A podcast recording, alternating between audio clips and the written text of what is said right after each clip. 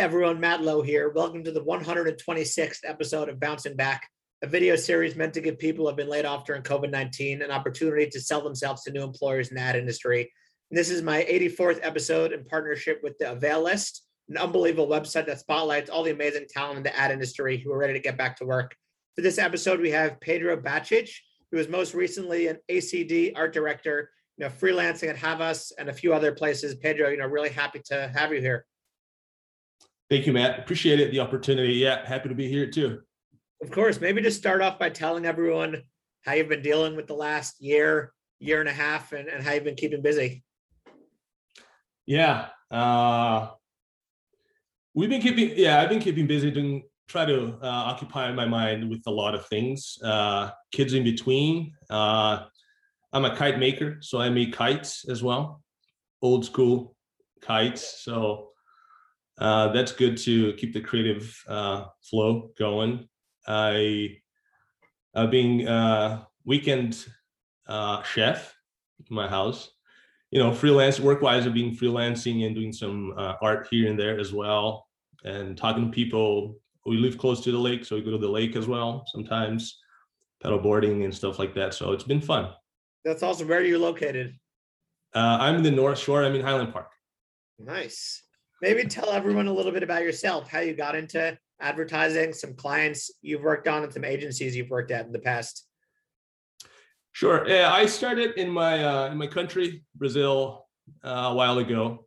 Uh, my first gig was at a, a JWT, big client right off the bat, Unilever, very uh, uh, stubborn and uh, but it's good to work with. You know, they have a lot of good variety of brands. Uh, yeah, I started there. I was there for about four, four and a half years, and then I moved to the U.S. Uh, I started off in a small uh, Hispanic agency where I spent about a year, year and a half. I worked for uh, AT&T, a little bit of Disney and BK as well. Then uh, I moved to North Carolina. Spent a year there professionally. Yeah, was was good.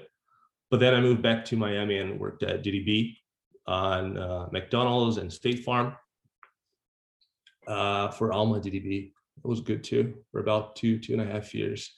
Then I moved to Chicago, to Detroit, actually. Detroit, uh, Detroit called me to join their, their, their team. I didn't have much uh, car experience, so that was good for me to get that experience. Was there for about two and a half, three years as well. And then I moved to Chicago, to Leo Burnett Chicago, to help on the uh, Samsung team and stayed there for quite some time as well. And then moved to Minneapolis. As you can tell, I've been around for a lot of a lot of cities. Uh, spent about a year there, and then moved back to Chicago. And uh, I'm, I was at Molson Molson Coors uh, in house. We built uh, helped built an in house agency for them. It was good, but then I lost my job during COVID, and I'm doing freelance so far, and it's been good. Yeah, I mean, tons of experience at a bunch of different agencies, with with big clients and, and relocating. So I'm sure that experience has kind of taught you a lot and got you ready for whatever is next. But right, what, what would your dream agency look like, and you know, what are you looking for in your next role? Uh, that's a great question. I think uh, the dream agencies, I think they change.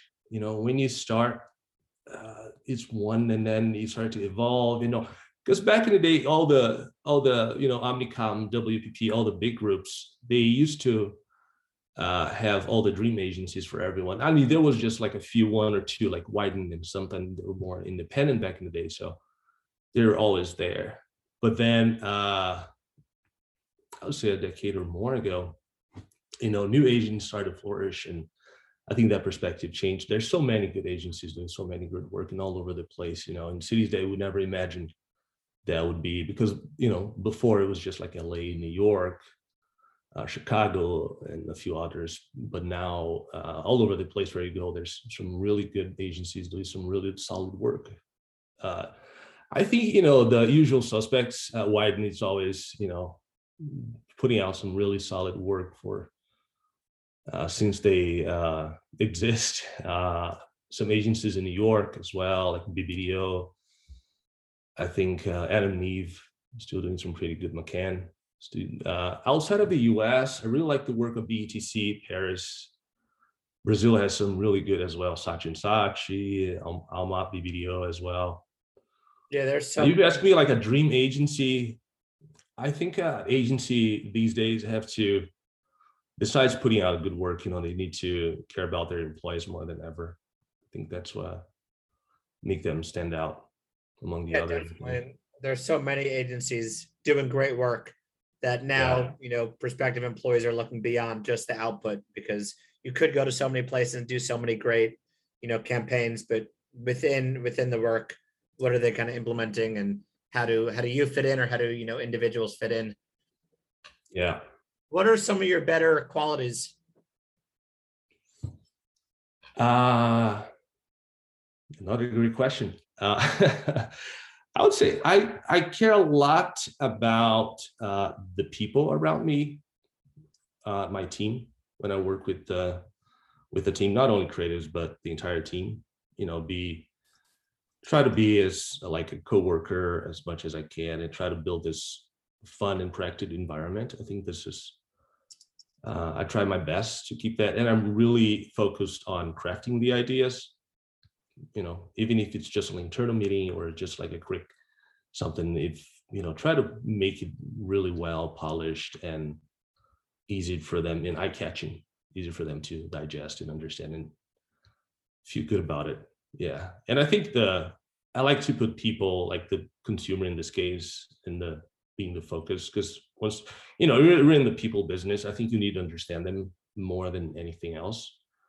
And once you understand them it's easier for you to for all the ideas and for the team to be engaged and all that.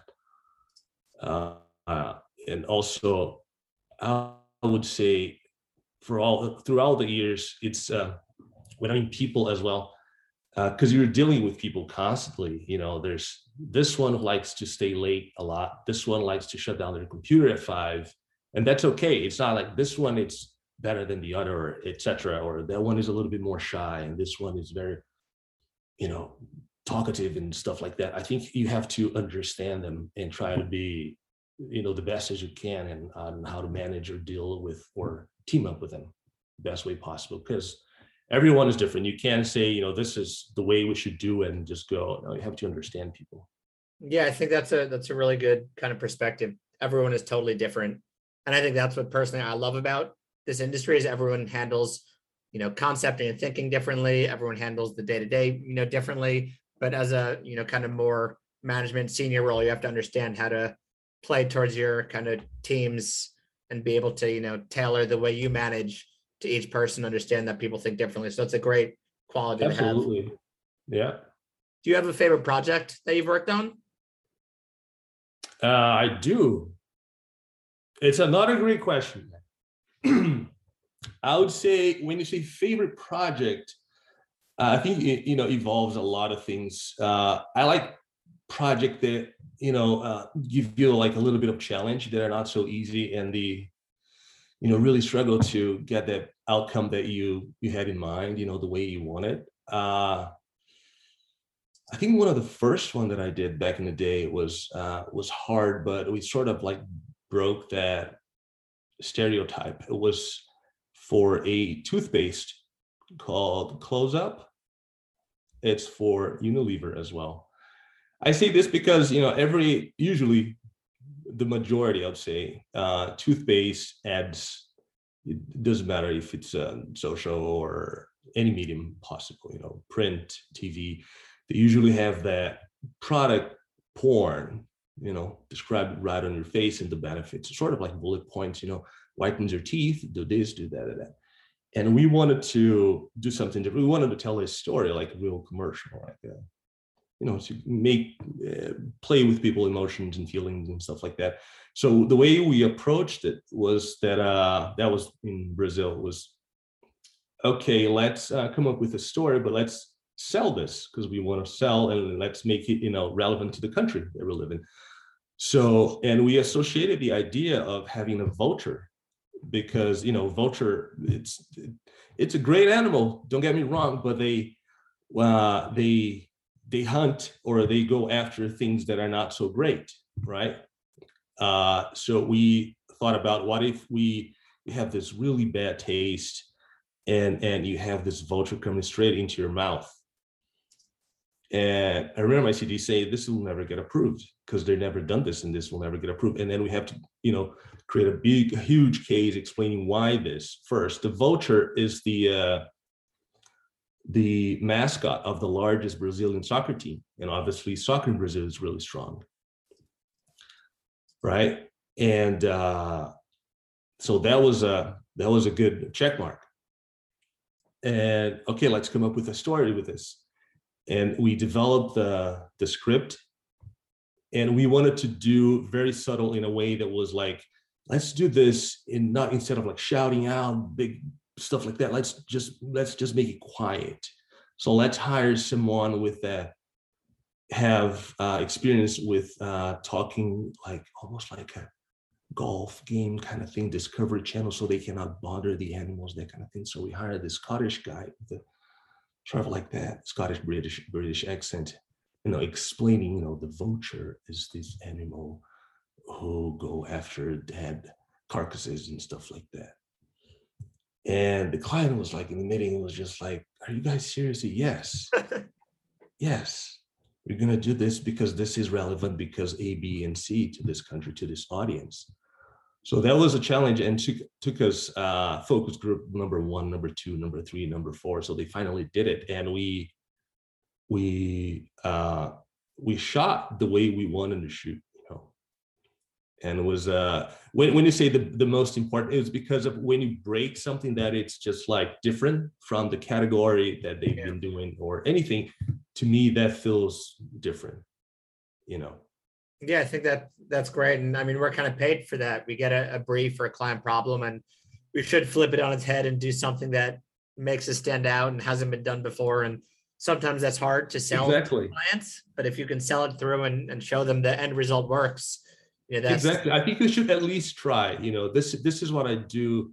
I like to do is just try. Obviously, respecting the the client first and foremost. Absolutely, what they you know should listen to this, but let's try to push and you know work as a team and see if we could put out something that it's uh, unique and creatively impactful as well. Yeah, totally. How did uh how did growing up in Brazil you think help you kind of today as you as you concept you take some of that experience and what you saw you know on a maybe more global level to influence your work? Yeah i think you helped me a lot due to uh, a lot of things that you professionally especially being on our director in brazil it's a little bit slightly different than here because you uh the bar is set really high for craft especially and thankfully i had really good people to to teach me that in, when i was young. And that it's very it's a very visual uh, and impactful uh, type of advertising in general for all the media and still is and still is you know. I think other countries like england and germany have the same uh, same type of communication you know visually impactful as well.